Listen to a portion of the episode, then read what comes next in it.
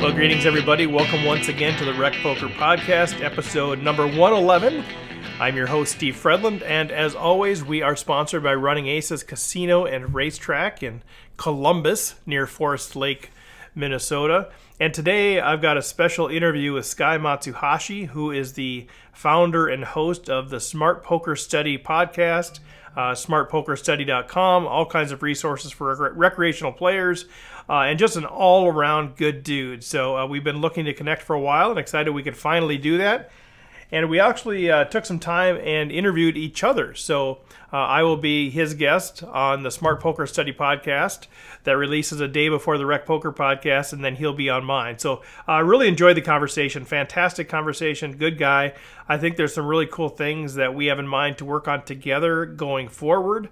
So certainly I would love uh, your feedback on what you thought of Sky and uh, the value that you think he could bring to your game.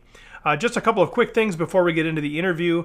Uh, we just had our first play and learn sessions last weekend and just had a blast. Uh, so far, the feedback has been nothing but positive. Everybody wants to do them again. Uh, great opportunity to grow your game, uh, learning from each other, as well as building community as we sort of form this poker tribe. So, uh, we're definitely looking to do those again. we'll probably do it some weekend in January and kind of see see where that goes. But um, just watch the website, recpokertraining.com. Sign up for the email list. You can do that at the website as well, recpokertraining.com. That way you're in the know when things get scheduled. Uh, one of the key takeaways there is, is I'm going to limit these to only people that can actually play. So uh, in the second session, we had a couple of extra people, so we were rotating in and out, and that's great. But really, the the heart of the learning comes from making the decisions yourself, tabling your hands, and then everybody talking about uh, uh, how what what decisions we made and how we made those decisions. And uh, it was a great group uh, filled with humble people uh, who were willing to kind of put themselves out there and learn learn the game through their transparency. So fantastic time. We'll do that again as well. We got the holidays coming up. Uh, still planning on having an episode release every week throughout the holidays, um, but uh, next week's might be a little bit shorter. We'll kind of see what uh, what we have in store for Christmas break there, and then starting in January, starting on January seventh, uh, we're going to have our open forum night. So you can join the webinar. You can do it just by phone, uh, 8 to 9:30 p.m. Central Standard Time, Minnesota time. Uh, you can join. We'll have some hands to discuss. We'll have some Q and A, uh, some topics, but it's just going to be a chance to build community and learn the game together and kind of bring up whatever's on your mind um, that way. So we'll see how that goes. So if you want to do that, uh, I am asking people to sign up just so they get registered for the for the session. It's free of charge. But go to recpokertraining.com under learning options. There's uh, you can select community groups, I believe is what I'm calling it, community groups or discussion groups, and you can sign up to get the access to the uh, to the webinar. And then every week uh, you can be part of that for whenever it works out, for the whole time or part of the time. So please take advantage of that. Okay, so with all of that, obviously there's a lot more going on, but that's all I'll share right now. Uh, with that, uh, why don't we turn it over and uh, join the interview that I did with Sky Matsuhashi. All right, everybody, welcome back to the Rec Poker Podcast. Today, just super fired up. Uh, joining us today, live via Zoom video conference, uh, Sky Matsuhashi, which I, that is the right pronunciation, right, Sky? Yes, it is. All right, well, good. Uh, I got the first thing right. But uh, first of all, just thank you. I mean, thank you for taking the time to be with us. I know a lot of our folks are like, man, if you could get Sky on, that'd be fantastic. So here he is in flesh and blood. Yes, and I really do appreciate it. I mean, you said thank you to me. No, no, no. Thank you for allowing me this opportunity to meet your audience. You know, this is great. I, I, love doing interviews with other people for my own podcast, but I'll be honest with you, this is my first interview on somebody else's podcast. So thank you for this opportunity. That just that absolutely cannot be true. Is that a true it statement? Is.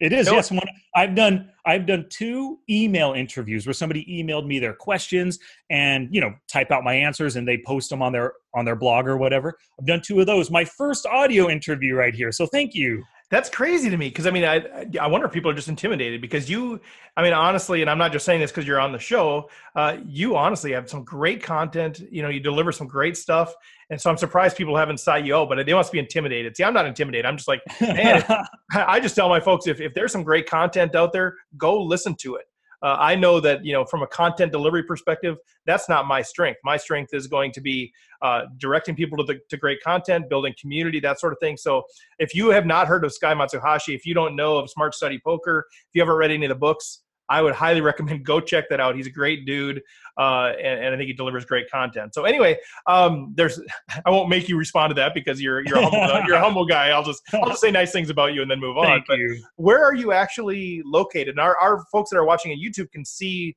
uh, behind you. So, kind of where are you located?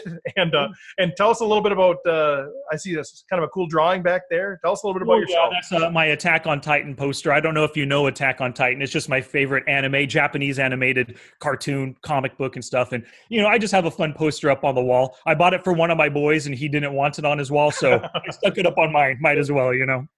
And, and where, that is Oh, where are you? Yeah, I'm in Fresno, guy? California. Nice, nice. Central Valley, if you don't know where it is, about three hours from Los Angeles, three hours from San Francisco, right in the middle. So we got the beaches close to us. The mountains are just an hour and a half away. So okay, pretty okay. lovely place, you know. Yeah. yeah okay. and I'm sure it's like you know 15 degrees like it is here in Minnesota right now. Oh, give or take 15. Now the high today is probably I think six. Yeah, yeah. The high today is about 60, 61 or so. So nice. yeah, I, I, do not envy your weather. That's for sure. Yeah, well, it keeps the riffraff like yourself out of here. So that's right. That's how we justify it. Well, you you mm-hmm. mentioned you had your boys. I, I, believe you have an 11 year old and a nine year old. You had mentioned earlier. Uh, yes. Tell us a little Mason bit about about that deal, and uh, you you mentioned that you're kind of getting into a little poker with them. Oh, absolutely. Yeah. Um, so it might have been three years ago or so. They've known that I've played poker forever. But three years ago, I got a new like poker chip set. And, you know, when you get a new ch- chip set, you got to practice it with somebody, right? right. So whip it out, start playing with the boys. And we started with the what I thought was the simplest no limit hold'em. You know, it's just because you got two cards, you got five on the board, and you bet as those cards come out. Pretty simple. But then we also graduated to uh, five card draw, and they like that a lot. And then we graduated to seven card stud. Um, and then we don't do the high low thing. It's just seven card stud high. Uh, just because I don't know if they're ready for low kind of games and thinking in the opposite of wanting pairs and wanting trips and sets right. and stuff. But um, uh, so yeah, that's what we do. We occasionally play once or twice a week, whip out the chips and cards and and play a little bit. They they're learning how to shuffle. Like my oldest, especially learning how to shuffle the deck and manipulate the cards with his hands. Um, but they are terrible bluffers. They love bluffing, but they're like you're just just standard loose aggressive players where they're just they over bluff all the time. So all I have to do is hit some kind of a pair, maybe even like like top pair decent kicker, and I just call down street by street, and eventually I stack them. You know. So they'll learn the hard way eventually, right? But I suppose that every yes. once in a while, when they actually have the hand, they get paid by dad. It feels pretty good, right? Oh yeah, yeah, they do. oh, the other night my son took all my chips twice in a row. So we we don't bet on it. You know, we just pull out chips twenty right. and twenty. He took all my chips because he just kept on flopping sets and flopping two pairs, and I didn't believe him. Um, although I kind of start believing it because I could see the way he grabs a chip.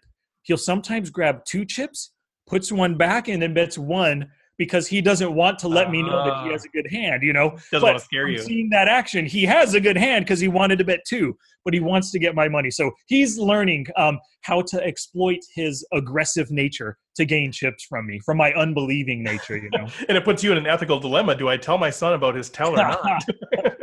well, I, yeah. Well, yes, it n- kind of ethical, but at the same time, I tell him at the end of every hand, you know, Dalen, I knew that you had a strong hand because you grabbed two chips, yeah. and then, you know, I let him know just so that he can learn from that experience. You know, he right. still does it over and over again because his mind isn't. He's not really. I guess he doesn't fully comprehend it or grasp it yet. That his actions, I'm paying attention to them. But yeah. I think over time, as I keep explaining to him, he'll pick up on it. And by the time he's 12, he'll kick my butt every day. When I, that's so awesome. I think it'll be fun to see where they, where they go with that. I think that's yeah. true of any live game. I think I think one of the people that one of the things that less experienced people do is they don't necessarily think through exactly what they want to do before they start acting. So they act and they're like, oh wait, uh, maybe not, you know, or mm-hmm. maybe that's too much or whatever. So I think that's a great tip for for for our folks is you know make sure you, you think through what you want to do. You know, do you want to bet one or do you want to bet two chips? Think that mm-hmm. through first and then make it one one action versus grabbing two and then putting one back because eventually that does become some sort of a tell. Now, now you mentioned that you played poker forever. Well, you know you're like 12 years old yourself. So uh, talk, talk a little bit about that. Did you just grow up in a family that played games, or you know when did you get introduced to poker? Well, I say forever, but really it hasn't been that long at all. Um, uh, we well, we played board games forever, Risk and Clue and Nice. Life, that kind of stuff. So we played board games forever, but it wasn't until I was uh, like 2002, so I was like 25 years old, that I started playing poker. Uh, it, I was introduced to poker through my cousin through his home games. So he had uh, himself, his wife, you know, family members and stuff. We would play little five dollar sit and go tournaments, and uh, five dollar sit and goes every round. The blinds went up. And the Okay. reason for that was we just wanted to get bam, bam, bam done quick to get Right. the next game in because we could get in five or six games in a night. Initially, when we started, we kind of didn't really know what we were doing. You didn't understand the structure. So we would play too long. I would get knocked out, the very first person. Then I have to sit on the couch and watch Right. TV for 30 minutes. So eventually, we learned that the top two places get paid. But oftentimes, when we get down to three players, we'll just chop it so we could start a new game. So Yep. nobody's bored, you know? Yep. Okay. yeah. So since then, 2002 started the the home game realm or home game route. Then I went to the live felt where I played two four limit. Did you ever play two four limit? Uh, one time, um, Oh. after I learned no limit hold'em and realized this, uh, this is a whole different game. I can't do it. I gotcha. When I yeah. have So pocket, when I have pocket kings, I just can't play it eight handed. I'm just not a big Yeah. fan of that. Yeah. no, I understand. I feel the exact same way. That's why I left the limit realm. But I played forever two four limit, three six limit, four eight limit, uh, and then eventually I found online poker back in 2007 ish, and I started on Poker Stars. Lost my entire six hundred dollar buy in before I before I made any um uh. Uh, bonus. You know how you put in six hundred dollars, Okay. you get six hundred dollar bonus money. Made zero bonus, but I lost that full six hundred dollars. You know. Um, then I went to Ultimate Bet, then back to Poker Stars. 2011 happened. You know, no more access to online poker. So, but eventually in 2013, I got back onto it on a couple of sites that still allow me, even though it's technically not legal for us to play. Sites still allow some U.S. players, and so those are the ones I play on. Yep. Okay. And so, so you kind of went through this. Okay, you got your degenerate cousin introducing poker to Mhm. you. Yep. and then you've got, you know, you you've gone through the. He's still a degenerate, by the way. he's still- Yeah, 100. percent Still a degenerate. live stuff. You went to online. Uh, Mm-hmm. Obviously, you must have loved the game. So I'd like to lo- know a little bit more about what was the attraction of it, and then how do you how do you get from being an online grinder that sort of thing to now, you know, man, I've got I've got a podcast. I've written books. I'm I'm teaching people what how do you make that connection so i guess tell me what you love about the game and then how did you get you know how, how did that transition for you into a, a, at least a career or at least in part of a career Yeah, definitely. Um, uh, growing up, uh, just very competitive. Played sports every single season. Fall, you know, fall, winter, spring at school. Um, growing up playing sports. Got into college. In college, I wasn't an athlete. I just went to college for school for an education to get a diploma, and so there was no really competitive outlet for me. You know. Um, and so I, it seems like I was kind of lacking something. And then when my cousin introduced uh, poker to me, that was something that I could start learning. I can get competitive and I can start uh, battling other players, you know, trying to take their chips. So I think that's where I fell in love with the game. Just the fact that I was missing everything competitive, uh, or I didn't have any competitive things in my life. And so this took that place, you know, it was really important to me.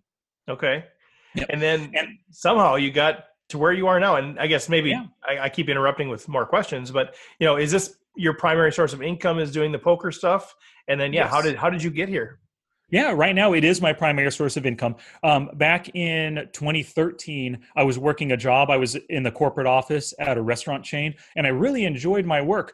But I realized that, um, I don't know, I didn't want to just work for someone else the rest of my life. I didn't want to be beholden to them for my job to make money. So I started uh, Smart Poker Study on the side, smartpokerstudy.com, and it was just blog posts and stuff. Uh, and then basically it was it was my idea was that i'm going to start something where i teach what i know about poker and we'll see where it goes that was just Yeah. see where it goes hopefully it can turn into a business and then you know doing the blog posts and then eventually you know you see youtube videos people coaching on youtube. I thought oh, i can make videos. So i made my first video. It turned into a second into a third. The whole time i've been listening to podcasts like adam carolla comedy bang bang the nerdist all that kind of stuff. Love podcasts. So i figured and I'd listened to a lot of poker podcasts, like the Two Plus Two podcast, Thinking Poker, all those different ones out there. And I figured, you know, if they're doing a podcast, a lot of those podcasts were, I guess, uh, interview based, where they're just talking to another pro or talking to a coach, and and they talk a little bit about strategy here and there, but it's more like, you know, how was your trip to Vegas this past Right. week, or and that kind of stuff. And how, what is life outside of poker? What is it like for a poker pro to live a life? How do you pay for things? How do you earn your money? Whatever. And so I didn't want to hear that kind of stuff anymore. It was just kind of boring me. It's always the same, you know. So I figured I got to start something of my own, kind of like what you did for with your Rec Poker podcast. Yeah. Uh, you saw where the market was lacking, where your needs weren't being met, and I felt the exact same way. So that's why I started the podcast, and just the fact that I love podcasts in general, you know, went that route. And then since then, since the podcast, my listenership, my audience has been growing. I've done webinars. Uh, I've done. I've written three books. Actually, which blows my mind. I've written a book on poker, three now. It just it's just crazy to me that that that that's happened. But now um, I'm able to support the family. My wife works as well, so I'm not 100% wage earner, you know. Uh, Right. but we're working together to support the family. So things are going really well. I'm happy. Uh, 14, not 14. I'm sorry, four years ago, five years ago, that I went with Smart Poker Study and started it. And what was your what was your degree in at school, or where'd you go to Economics. school? Economics. Uh, nice. Okay. Yeah, UC Irvine economics degree. It was the closest thing that they had to kind of like marketing slash finance degree, not marketing, but finance degree Mhm. um, or a business degree. And I'll, I'll be honest with you, I never did anything with it. Got the economics degree um, after college. Uh, I went to Japan, taught English for a year and a half. I came back here, got a job at a restaurant, and then stayed with that restaurant and moved up the ranks, became a manager, general manager, then worked at a corporate office. So I've never done anything with my degree. You know, Well, I'm one of those. Yeah, go ahead. Oh, oh, no, maybe not directly, but I think you know you maybe never worked in economics, but I think just the the getting the college education, you know, learning how to think certain ways, the discipline of studying, all of those sorts of things, I think you know factor into who you are, and uh, you know maybe it even helped you decide what you didn't want to do too. Yeah. Uh, you know, I'm I'm an actuary by trade, so I have appreciation for economics majors and and that sort of thing. But yeah, it's an inter- interesting journey. So I, I just love hearing people's stories about. I went to school. Here was the plan: economics. Okay, good. Oh, I went to Japan, teach English. Oh, okay, that's interesting. That's good. And I'm sure, you know, come back here, work at a restaurant. What is happening? You know, and I'm sure Yeah. that's where your family's like, what is he gonna do? You know, Mhm. all these sorts of things. But it's kind of interesting how your journey has brought you to to where you are now, and uh, I just I just find it fascinating. Uh, I'd, I'd love to know a little bit more about, um, you know, you and I can talk offline. I want to know more about the business side of it, but just sort of what now that it's become, you know, poker as, was a hobby, an interest. You know, you share it with your kids, and now it's become a business. And I know for a lot of people, uh, whether it's poker or anything else, once something becomes moves from a hobby to, you know, a job, so to speak, even if you're working for yourself, sometimes you can lose passion for the game and that sort of thing. So, talk a little bit about um, how have you sustained the passion for the game, uh, and also what is, I guess, the most enjoyable part of having poker be a business for you. Uh, so two things. So the the passion for the game, I don't know, it's just never left me. I've just always enjoyed playing poker. I really like uh, two things. So I like playing online because I play in the comfort of my home. I can play while my kids are at school. Like right now, I could hop on and play, not have any distractions and play. And I still just really enjoy the competitive aspects of it. Um, but I play cash games because I find that I don't have a lot of time to devote to tournaments. But my true joy is tournament poker. I know that's what you do. You're a live tournament poker player. I really love playing live, but I love playing online tournaments as well. I just don't have the time, you know. But the cash games are what's satisfying me right now. I'm still being competitive with that, still working on my game and improving my skills. Um, so I think I just have kind of like a natural love for poker.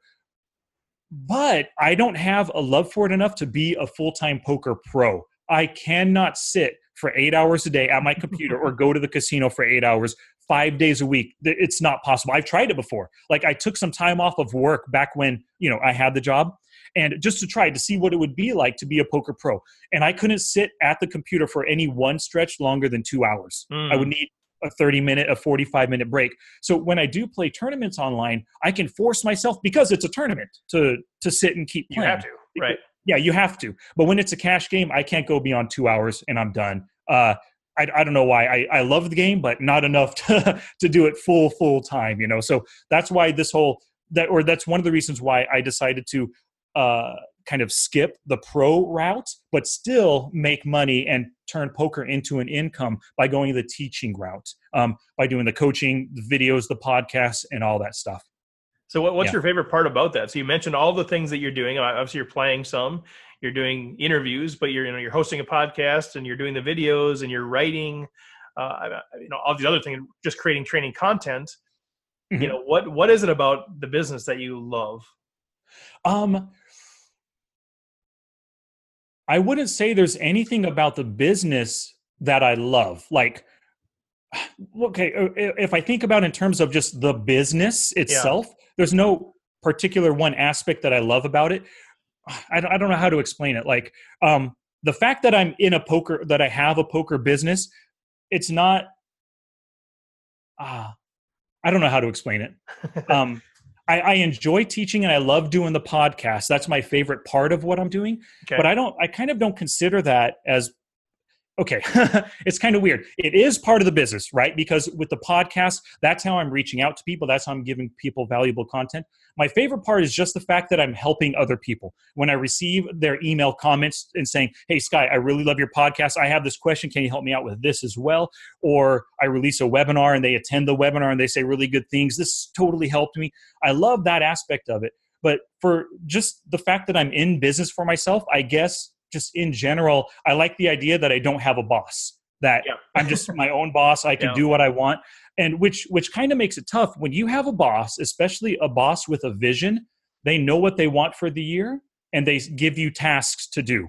When I'm the boss, I need to come up with my own tasks and I need to force myself to stay on task to get it done. You and I were talking earlier, and you had said that you always try to start with the end in mind. Yeah. And in 2018, I'll be honest with you, I kind of lost sight of that I was doing a lot of hodgepodge, like doing this and doing that, doing that, with not an overall goal, you know, not an overarching goal over everything. So in 2019, I'm changing, I'm flipping the script, I'm changing that story. I'm going to have a bigger goal for my podcast and everything, and everything that I do with Smart Poker Study.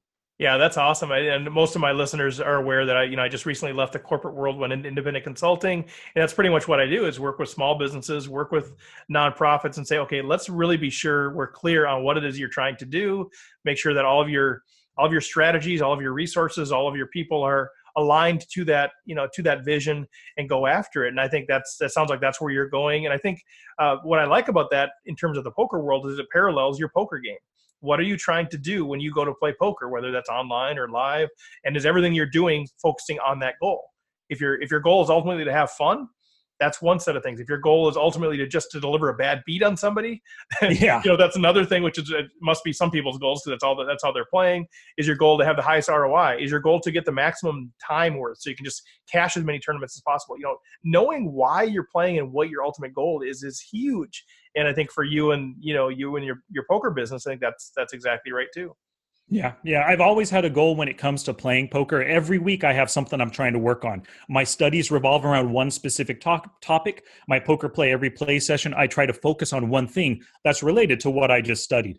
And I do that for my poker play and my studies, but I haven't been doing that for smart poker study. So, like I said, I'm, 2019 is going to be better. I'm going to have a better direction. That's cool. better overarching mission for 2019. When I think you'll what you'll find, I think at least most people find is that gives you more enjoyment too because you you know a direction you're going, and when you make progress, when you you know increase listenership or sell a webinar or whatever it is that you do, uh, you can tie that right back to the goal. Say, yeah, yes. I'm doing I'm doing it.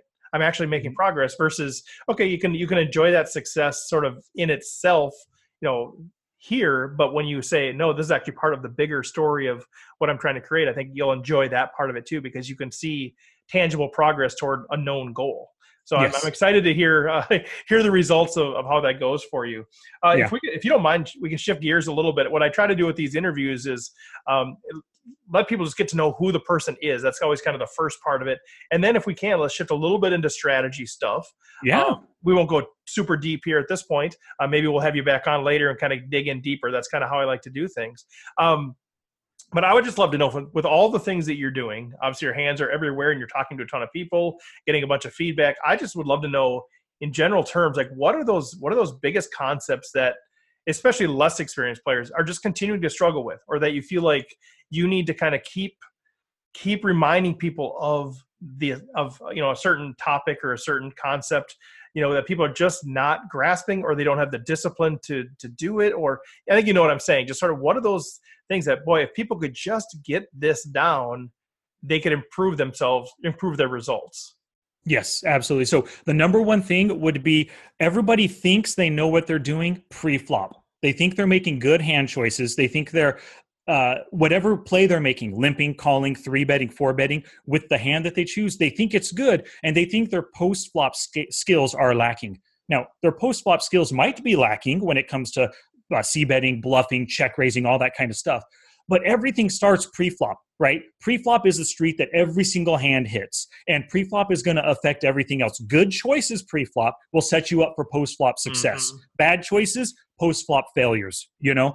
And that's the one area that I every not everybody many people think hey my pre-flop game is good i know when i'm playing under the gun and the button and from the small blind all i need help is with c betting and then facing barrel bets and stuff no right. it's got to start pre-flop. You need to develop that solid pre-flop foundation so you can have a solid post-flop game. Do, do you think that uh, can you uh, that is that's really good because I hear that a lot and I think that's kind of where I'm at. Like okay I think I figured out pre-flop but man I'm just lost in c betting and you know with board textures to, to fire and that sort of thing. So I think I'm in that camp but I'm at least I'm self-aware enough to know that okay yeah I have a default set of ranges but they may not be good or not so kind of yeah. always revisiting those uh, when you think about pre-flop mistakes there I mean can you categorize that a little bit more narrowly in terms of you know do you see people generally they, they play too many hands uh, they don't value position enough. Uh, bet sizing is screwed up, whether that's opening or three betting. Are they limping too much? Can you, you know, can you? I mean, obviously, all of those things can be mistakes. Yeah. I mean, do you, do you have a sense of like where the bulk of that is? Like, if you were to do a webinar on one of those specific topics or one I didn't name, you know, what would be the one that could impact the most people? the one that would impact the most people is the importance of position, right? People come in, they limp under the gun, they limp in the early positions, they make a small bet in the MP, bets that are, and they're not thinking about the players yet to act around the table, right? When you make it a two big blind raise in the MP, you have three loose passive players directly behind you. They're going to be calling. You're going to be hitting the flop out of position because you made that small bet. So I think everybody knows. They just they know the basic idea position is important, right? But the decisions that they're making pre flop don't align with that idea. They haven't internalized that position is important. That's why they call too much out of the blinds. That's why they open raise for too few chips um, in the earlier positions and middle positions when they have players who are totally willing to call. So before you act, you always want to think, what situation am I going to see on the flop?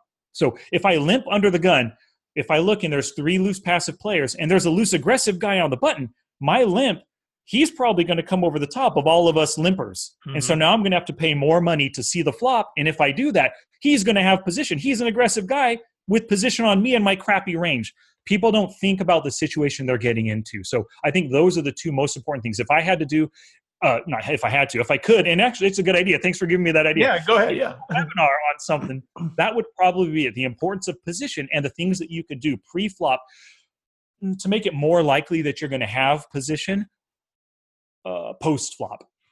That yeah. would be it. Yeah, and I, I, think that's that's just so good. And you see a lot of the even if you don't ascribe to any of the ranges, you see the ranges that you know people will publish, and there's a reason why you know it might be five percent under the gun and fifty percent on the button. I mean, it's, yes, you know, there's a reason for that, and I think people don't really necessarily put that together. Like you said, they just know okay, position's important. But what are those elements? You know yeah how many people are left to act behind you? What type of player? But even the the idea of post flop uh, you know it's so much more easy to extract value when you're in position if you have a made hand yes. or it's so much easier to control the size of the pot when you don't really have a big hand and, and all of those things that to factor in so even if i mean i think probability of winning is one thing but even even if the probability of winning is the same it's the value when you when you win and the value when you lose that can that can skew that as well. So absolutely, yeah. Good stuff. what, one thing to go along with that position and thinking about what's what kind of uh, post flop situation you're going to be in. A lot of people um, they look at their cards, they see pocket aces, for example. Great, this is a hand I can raise, a hand I can three bet, right? Right. So somebody opens the pot ahead of them. They're on the button with aces. Three bet time. Let's do it, right? Um, uh, somebody opens the pot. They're on the button with Jack 10 suited. Great, I can make this call, right? What they don't think about is they are making a play right now against this player. So this under the gun player just raised. I have aces. Before you think about I have aces I should raise, who made the open raise? What kind of player is he? How is he going to sp- respond to my three bet? Is he folding every single better hand or is he going to call? If I just call, is that button player, I'm sorry, that big blind player, he's so loose aggressive, is he going to think it's a good opportunity to squeeze? squeeze Should I just yeah. call here, give him the squeeze so I can come over with a four bet? You know, I mean, so people aren't, even if they are thinking, I have a great hand, it's a good one to raise or a good one to call, what is the best play against this open raiser right now? Think about who you are playing against because, um, you know, the Chicago Bears, when they go to a, a, you know, they play their next Sunday game, right? They're not playing um, a blank team, right? They're playing, well, whoever they're playing. I don't know who they're playing this next Sunday, but they're playing a specific opponent. They make a game plan. They know what they're going to do against this opponent. They know who the quarterback is. They know who the safeties are. They make their plays based on who they're up against. So we should do more of that in poker. That that's a really really good analogy. I think that's that's a great. I mean, I'm, I'm a little disappointed as a guy from Minnesota that you mentioned the Bears who just won the uh, NFC North. Yeah, you, know, that's, that's, you, had an opportunity to really kind of. You it know, was just the first the first name that popped in my head. Yeah, you really had an opportunity there to make some good inroads with our Minnesota. I did. You kind of blew that, but no, that's a phenomenal example. I mean, that, that really is. I mean, I don't think about it like that. Like, well, if I was playing you know my daughter in tennis or if I was playing somebody else in tennis, I would have a different strategy. Mm-hmm. Uh, that that's a very good very good thought. So uh, let's if you don't mind, I want to dig in a little bit deeper in kind of the aces thing. Let's because um, one of the things that we have people on here quite a bit, and we say and they they tell us, well, it depends. Um, you know what you should do in that situation. It depends. Uh, and what I'm trying to do is, I'm, I'm a kind of guy, I'm a five on the Enneagram, if you're familiar with that at all. But I always ask the next question, like, what's the next question? Okay, depends on what. And you mentioned a few of those things, but let's just let's just dig into it with the, the last few minutes we have left. Um, pocket aces on the button against the person who opens an early position. Um, tell me more. Uh, so let's say it's you know somebody opens an early position, it folds around to us. We have pocket aces on the button, and now um, let's just for for ease, let's disregard the small blind. Let's just say we know they're going to fold everything because they're super tight. Uh, but the dynamics of the person in the big blind and the under the gun raiser. Tell me a little bit more about what sort of person they would need to be for you to either uh, call behind or to raise. Yeah, definitely. So if those are your two options, well, you're not going to fold aces, of course. So those are your two yeah, options. Fair enough. You're not, you're not in the bubble of a qualifier where you have twice the average stack. Let's assume mm-hmm. you want to play the aces. Yeah, yeah. So if I call right now, so we'll we'll leave the raising off to the side. If I call right now, what is that big blind player going to do? Um, so two things. The first thing I do is I think about the under the gun player. What kind of player are they? Are they raising a really wide range and they're going to fold a lot of their hands against mm-hmm. my aces? If I want that to happen, then great, I can go ahead and raise, right? Um, but if they're the kind of player that opens a wide range but calls a lot, and you get that a lot in live play and a lot at the micro and low stakes that I yeah. play poker at, um, you get a lot of guys who will open crazy big ranges under the gun, but they don't want to fold to a three bet. So I should probably raise right now to isolate this one player with my pocket aces. And if they're willing to call with the king 10 suited with pocket sevens versus 12 or 15 big blinds, I'm probably better off making it that bigger bet with such a strong hand, right? Um, so that's the first thing. You want to consider the opponent that you're up against right now, the one that you know is already in the pot, and think about what is the best play with my current hand. The next consideration would be that big blind player. So if the big blind player is going to call behind most of the time, do I really want to go three ways and give the big blind player a good play, good price to call with anything?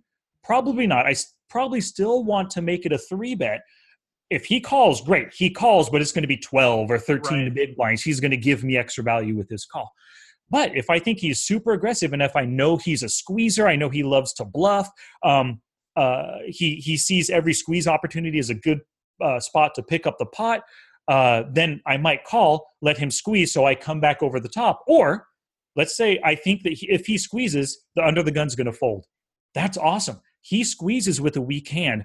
I just call with my pocket aces after under the gun folds. So there's so many things to think about. Like you're right when when players say, "What should I do here with pocket aces?" Well, it depends, and right. it does depend on all that yeah. stuff. Yeah, but you've got to start somewhere, and always start with the hand that you're holding and the player that you're up against, and then kind of think about what is the best play. What's the best play for me to make money right here, or earn the pot? If I have Jack ten offsuit, is this a good chance to bluff? It might be, it might not be. Um, so you got to determine first by looking at the player and your hand.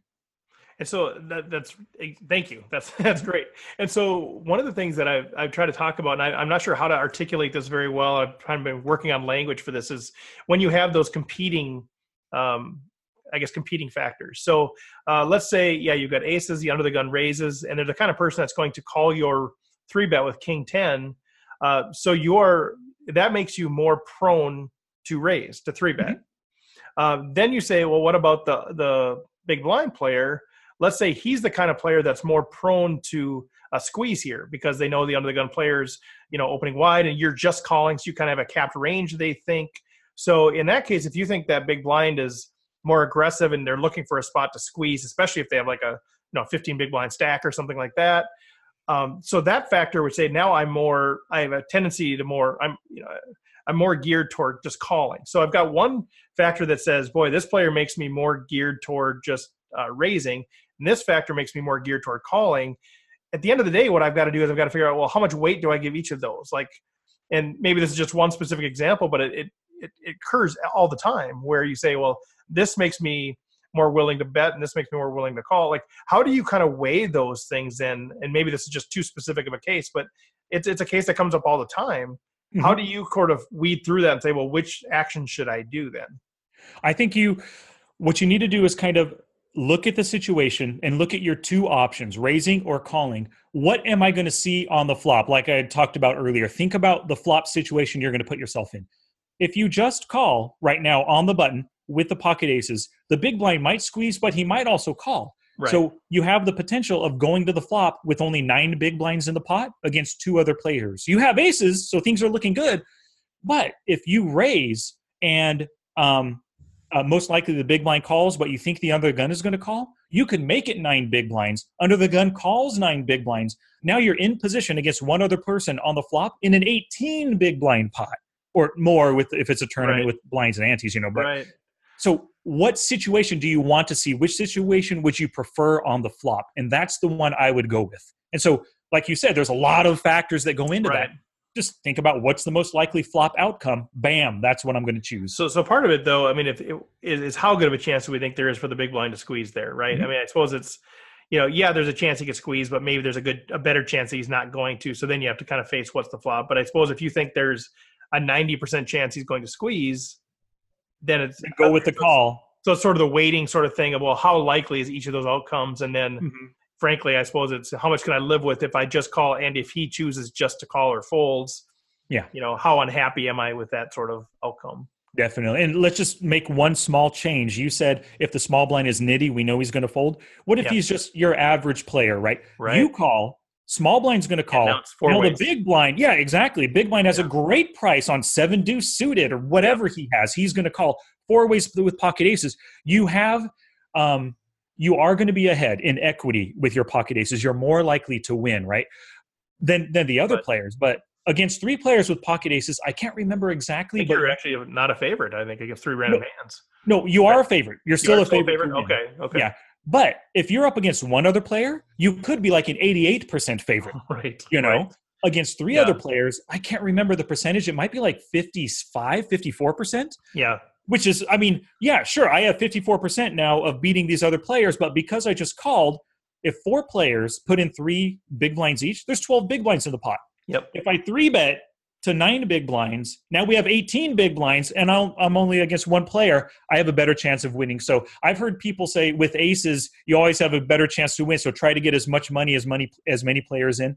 Mm-hmm. No, forget the players. Yeah. Get as much money against one opponent as possible. Well, I think especially if you're deep stack, you have such negative implied odds with aces there when you're playing three or four ways. Yeah, you know the guy with eight seven suited, the flop comes king eight seven. You just think you're golden, and you end up losing your entire stack. Versus you know nobody hits and you c-bet and you win that small pot yeah you know the implied odds are, are small but the negative implied odds are are huge and yeah, so i definitely. think that's where the the hand equity thing is as you well know i mean that that says okay what are my odds of winning if we just get it all in pre-flop and we see all five cards but the reality is in that spot playing four ways you're not getting it all in you're going to actually see a flop and then you have to react and people aren't going to pay you off if they don't hit in a big way and you're going to pay them off if they do yeah Absolutely. Yep, you're right about that. That negative implied odds, and and the reverse of that is that player who opened under the gun with eight seven suited. He has great odds with you both at hundred big blinds. Yeah. He just needs to hit something good. If he flops absolutely nothing, easy check fold on that Yep. board.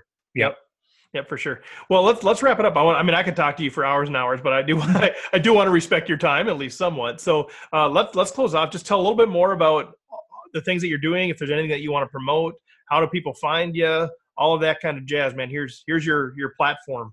Yeah, absolutely. Thank you very much. Well, um, I created a special gift for your listeners. If they go to smart, yeah, if they go to smartpokerstudy.com slash rec poker, just very simple, smartpokerstudy.com slash rec poker, they can get a five part e course. And what it is, it's a five part leak plugging e course. So they're going to get emails from me one every three days to give them a little bit of time to digest and learn from the first email before they get the second, before they get the third, right?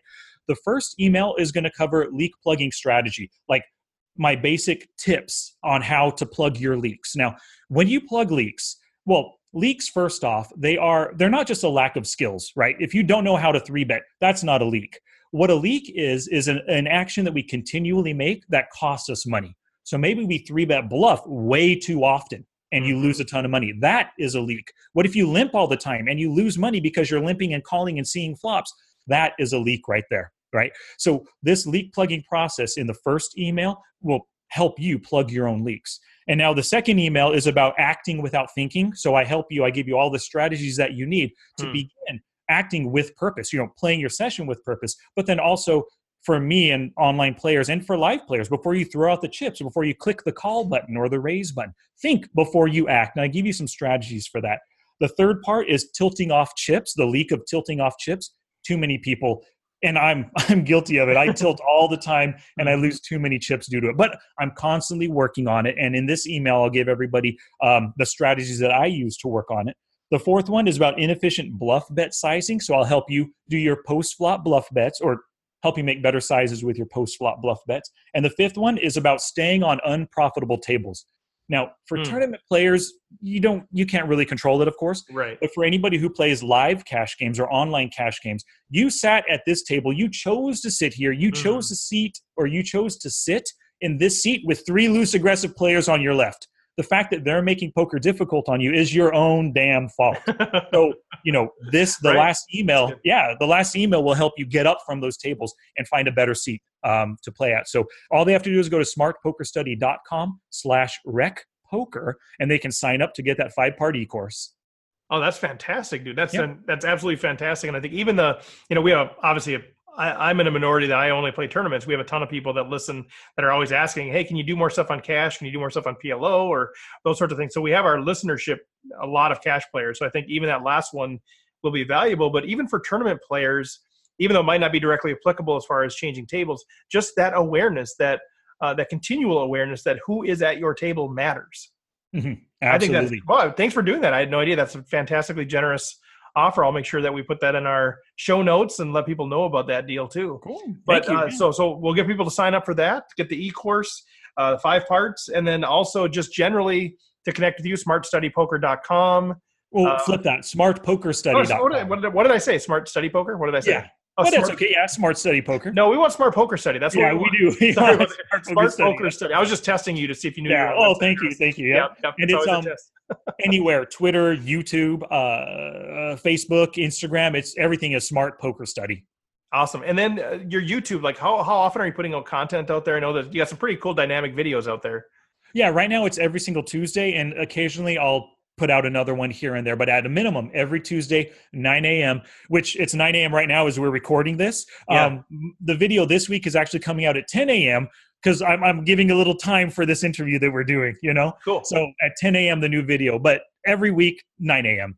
Okay, so you guys, so smartpokerstudy.com slash recpoker to sign up, YouTube, Twitter. You have anything going on on Facebook at all or anywhere else? Um, I have a Facebook discussion group. If they go to Okay. smartpokerstudy.com slash discuss, it'll take Okay. them to that Facebook group that they can sign up. Um, and I have a, a Facebook page, but I don't really do anything with it. It's Yeah. more like that discussion group is where I'm at. Okay, and then then books. So Mm-hmm. where are your books available? I suppose through smartpokerstudy.com. You can read them there. But uh, just quick plug with your books. I know two of them, How to Study Poker and Preflop Online Poker. Uh, you mentioned So- that you had a third one though too. Yeah, I have How to Study Poker Volume One and a Volume Two. So ah, okay. yeah, Volume One teaches all the different uh, uh, uh, study strategies, not only off the felt but on the felt study strategies. Um, you know, for practicing your game as you play. So Volume One teaches that. Volume Two actually takes you through four weeks of study that I did, utilizing everything I taught in Volume Ah, One. Very cool. So, yeah, that's what volume two is. And then the last book was pre-flop online poker, all about online. I'm sorry, all about the pre-flop game, um, developing ranges, understanding your opponents, three betting, playing out of the blinds, all that stuff. Pre-flop. That's the book for it. Love it. Well, great stuff, uh, man. Just thanks for coming on the show. Any, uh, guess any last minute uh, sage advice or uh, anything you want to share with our uh, rec poker audience? Just pay attention to who you are playing against in every single hand, and pre-flop really does set you up for post-flop success or failure. That's what you got to focus on. If your pre-flop game is solid, then yeah, have at it. Do all the post-flop studies you want, all the post-flop work you want, but make sure that pre-flop game is solid. All right, Sky Matsuhashi, thank you so much, and we'll be in touch for uh, maybe future endeavors.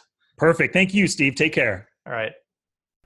All right. Well, that's it for today. Thanks so much for joining me. Uh, hope you enjoyed that interview with Sky. There'll be plenty more from him uh, going forward. Just a reminder, I also appeared as a guest on his podcast. So go to the Smart Poker Study podcast, go to the smartpokerstudy.com, and also make sure you take advantage of that free information uh, the five ways to, uh, I guess, slow down or prevent the leaks in our game.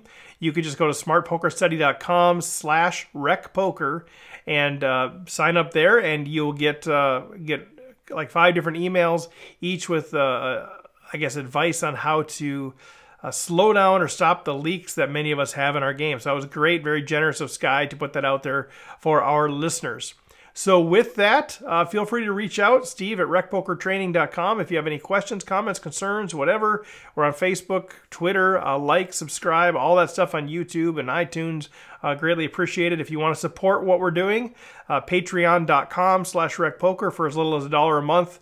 Uh, you can say, hey man, keep it up, way to go, appreciate you, uh, and that means the world to me. So with that, I hope you all have a great Merry Christmas, Happy New Year, holidays, celebrating. If you're playing, good luck on the felt. If you're not, good luck off the felt with family and friends. And we will chat with you next week. Take care.